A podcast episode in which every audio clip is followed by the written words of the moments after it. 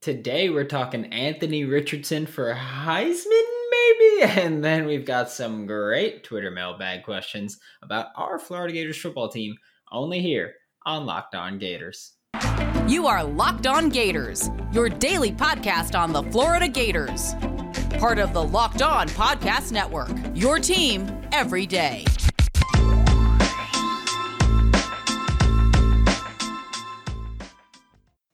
Hello, and welcome back to another episode of Locked On Gators, part of the Locked On Podcast Network, your team every day. Thanks for making Locked On Gators your first listen of the day. We are available daily and free wherever you listen to the podcast. Today's episode is brought to you by Bet Online. Bet Online has you covered with this season with more odds, props, lines, and ever before. Bet Online is where the game starts. Happy Thursday. Happy draft day. I'm Brandon Olson. You can find me on Twitter at WNS underscore Brandon. You can find my written work with whole9sports.com. Just ask you like, subscribe, leave a comment, leave a review. And don't forget, tonight you can catch us everywhere with Locked On NFL Draft. There's going to be a live NFL Draft show for Locked On. Me, I'll be doing one with Whole Nine Sports, my website for the NFL Draft, every pick. And on day three last year, I got to break some undrafted free agent signing news, and I hope to do the same thing again this year. But today we're talking about Anthony Richardson and potentially being the Heisman this year because BetOnline has released new odds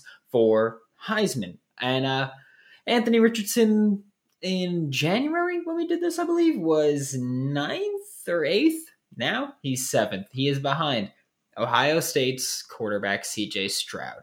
Alabama's quarterback, Bryce Young. USC's quarterback, Caleb Williams. Alabama running back, Jahmyr Gibbs. Uh, Ole Miss QB, Jaxson Dart. And Ohio State wide receiver, Jackson Smith and Jigba. First off, Jaxon Smith-Njigba ain't winning it. It's, it's as simple as that. And it's nothing against him. He's a phenomenal talent. He's probably going to be the first receiver drafted next year. But Marvin Harrison Jr., healthy this year. TreVeyon Henderson, beast running back. Julian Fleming, healthy this year. Cade Stover, start stepping into that starting tight end role.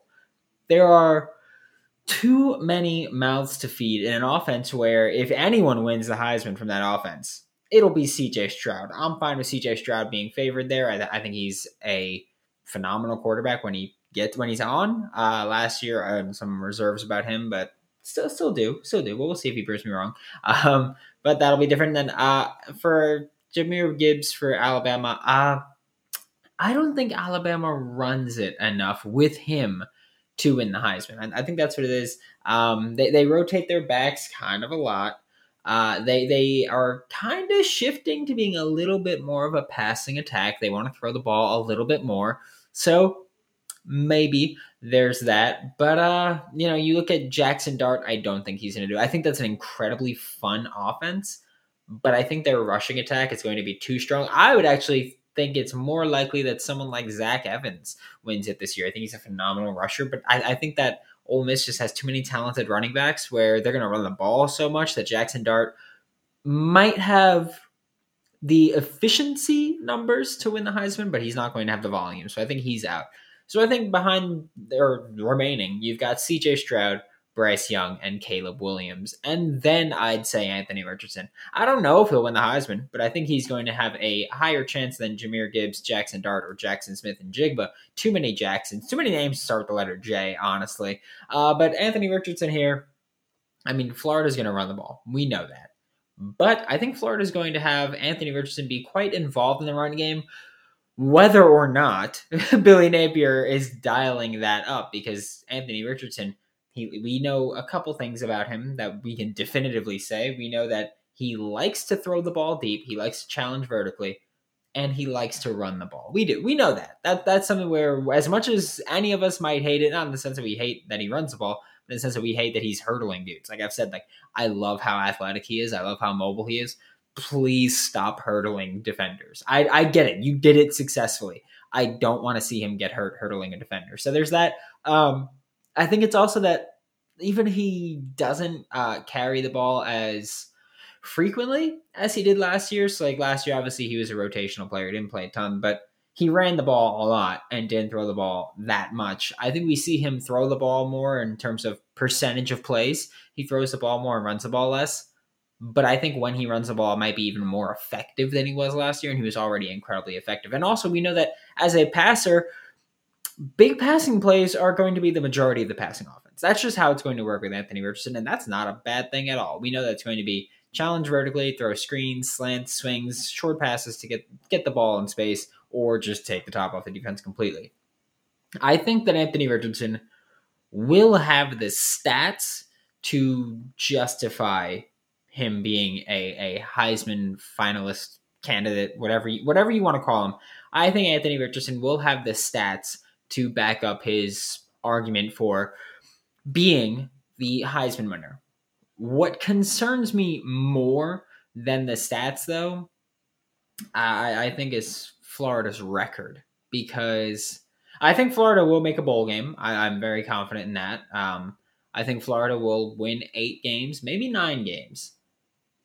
But I think when you're looking at college football and you look at the Heisman, I don't know if we see a quarterback for a team that's not in the college football playoff win the Heisman. Um, or if we see a quarterback for a, a team that's not a New Year's Six team, which Florida might not be, depending on which games they lose.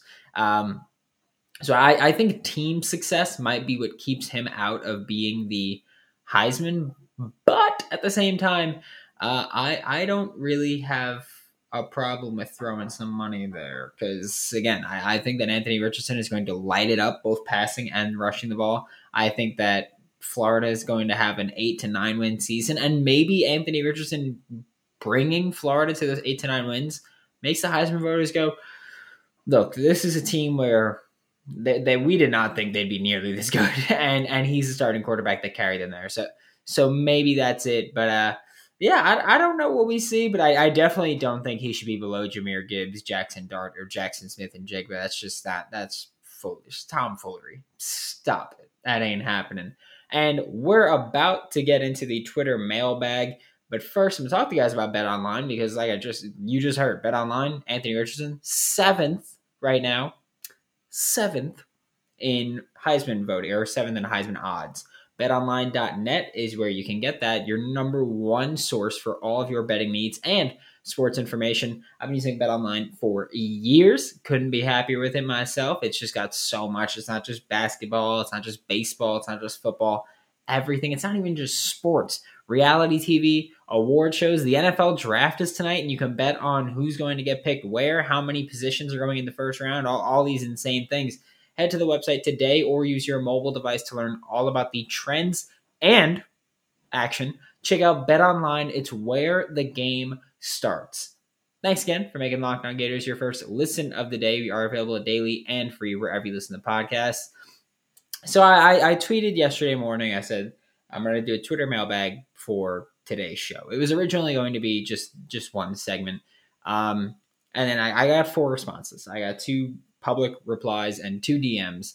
Um, I'm not gonna say like the username of the people that DM me because I feel like the reason they DM me is because they didn't want that thrown out. But I will say their first name because that's nondescript. Uh, but the Twitter DM from Ryan, and I'm gonna read. This is the the quote. Um, so Twitter DM from Ryan is going to be the whole first segment because it's a doozy, and then we got three fun ones to end it. Uh, but the DM is are you starting to become concerned with Napier's recruiting? We lost out to Jackson in the portal, Vizzina and Stokes committed to Clemson and Penn State, respectively. Rumors of Kirkland to Miami. We swung and missed on National Signing Day. Spring game was a flop with commitments, and we have two commits for 2023. He didn't write this part, but Aaron Gates and Tyree Patterson, if you didn't know. And then back to what he said was we got Kamari Wilson, but we also pushed out Evers and Gibson when do you start to become concerned that he might not actually be a better recruiter than Mullen, and that was a main factor in firing him? Um, there's a lot here. Uh, I'll tackle these pretty much bit by bit. No, I'm, I'm not concerned uh, with Napier's recruiting. Um, at least not yet. You know, I, I've I've had my stance on, which I'll talk about later in this same segment. But um, until those letters of intent are signed, I'm not worried about it. Uh, I, I do think that. Would you like to see a little bit more progress by now? Yeah, sure, but uh, I'm not worried about it right now because we're we're almost a year, we're nine months ahead of National Signing Day here, so I'm not super worried about that. Uh, Darrell Jackson, who is a defensive tackle in the transfer portal from Maryland, who committed to Miami, um, he he is going to Miami, of course. I forgot who reported it. Um, might have been might have been Blake Alderman that reported it. Um, where he said that Jackson had an NIL offer from Miami, and Florida matched that offer. And then Miami doubled that offer, and he's not sure if Florida even had a chance to uh, to to come back and say we're going to match that as well. Uh, which I don't think they will because I'm assuming it was the Gator Collective that put it together because that's usually who it is or who I think of at least when they go, oh, we got an NIL offer in place. I feel like it's usually Gator Collective that puts it together, and that, that didn't happen. Um, but I think it might have been a situation where Miami goes, you know what, we'll double it, but you have to accept right now. And so I don't think Florida would have had a chance to double it. But again, uh, I don't think Florida would have matched because, again, if it's the Gator Collective, they've kind of said, you know, th- there's not value in paying a ton to these kids where we don't know if they'll ever work out. Like we don't know what the return on investment is there.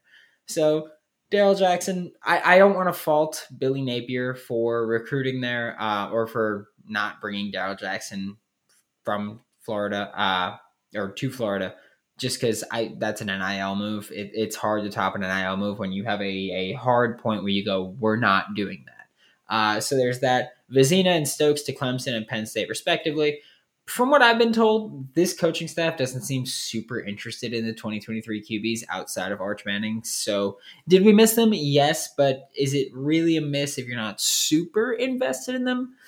I don't know. Uh, Peyton Kirkland rumors to Miami. It ain't over till it's over. I'll tell you that much. You know, he's he's still going to come to Florida at some point uh, before his commitment date, and, and, then he'll, then he'll decide there. But his commitment, uh, if I'm not mistaken, off the top of my head, it's July 23rd. So there's still so much time here where you can figure that out.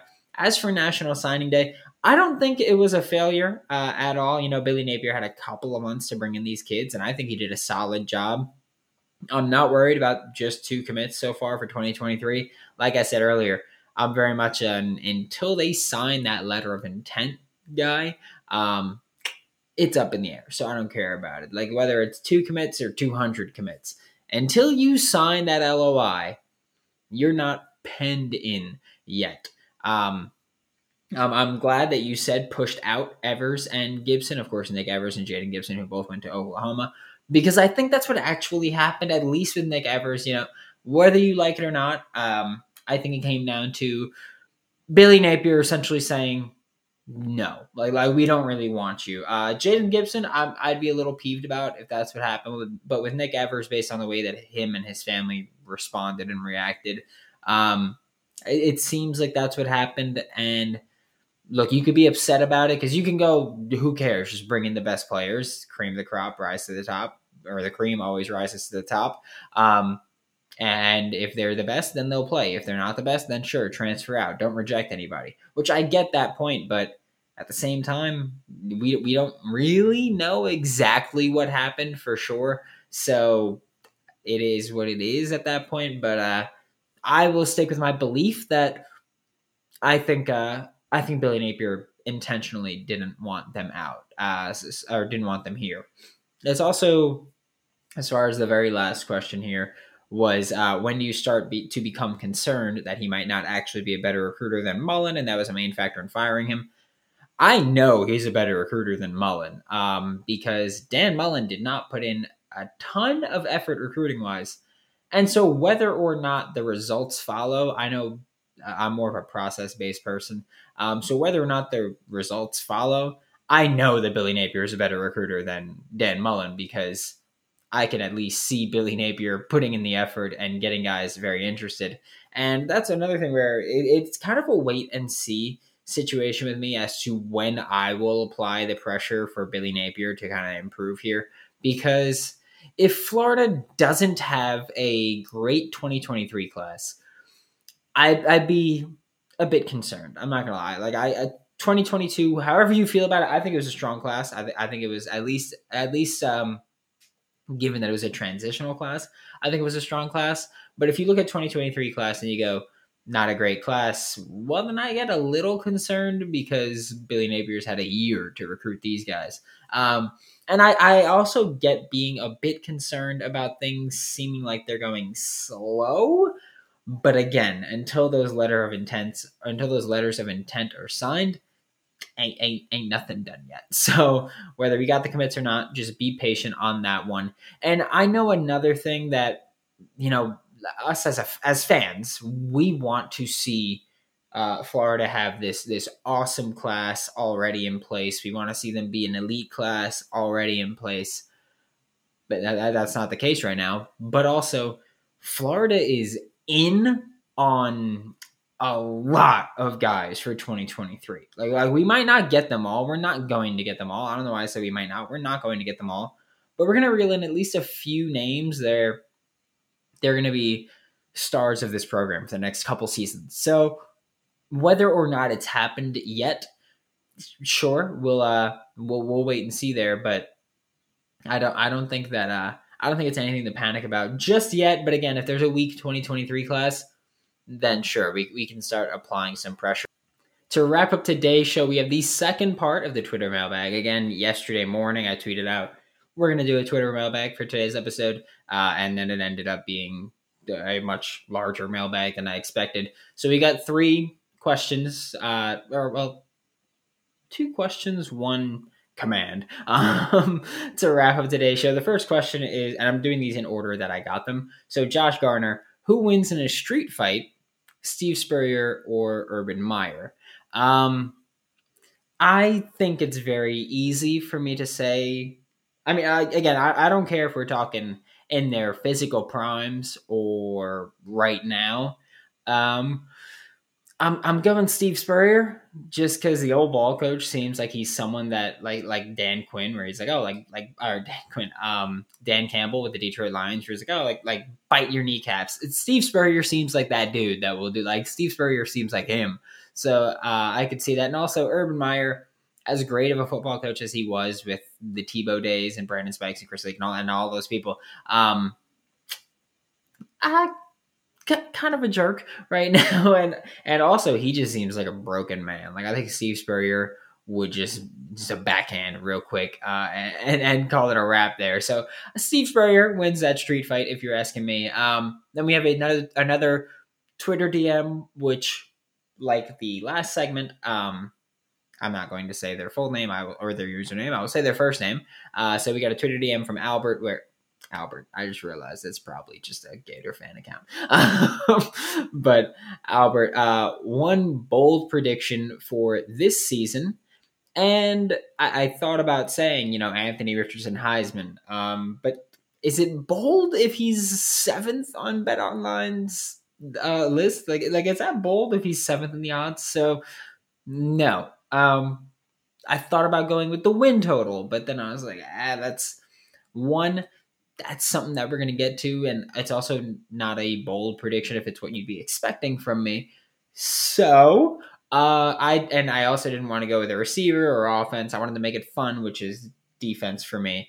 Um, Rashad Torrence II, Diwun Black, Jason, Jason Marshall Jr. So safety, linebacker, corner, four interceptions each. Um, I, I think that's a reasonable expectation for Rashad Torrence. You know, we, we saw him last year. He was an elite playmaker on when the ball is in the air, so he's an elite player on the ball. We saw Diwun Black is, I mean, I don't even know how to describe Diwun Black besides he is a freak. Um, to simplify, he's one of the most athletic linebackers that you're going to see. So Diwun Black's up there.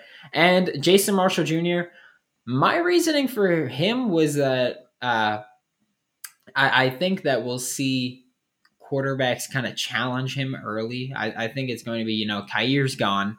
You're the guy, and you were the guy, the guy for a couple games last year, but now you're the guy. Um, so let, let's let's see if you're the guy. That's really that's really made of it. Um, so I think Jason Marshall might get tested a little early, and I think he's gonna get those picks and then pick up just like one or two at some point throughout the rest of the season.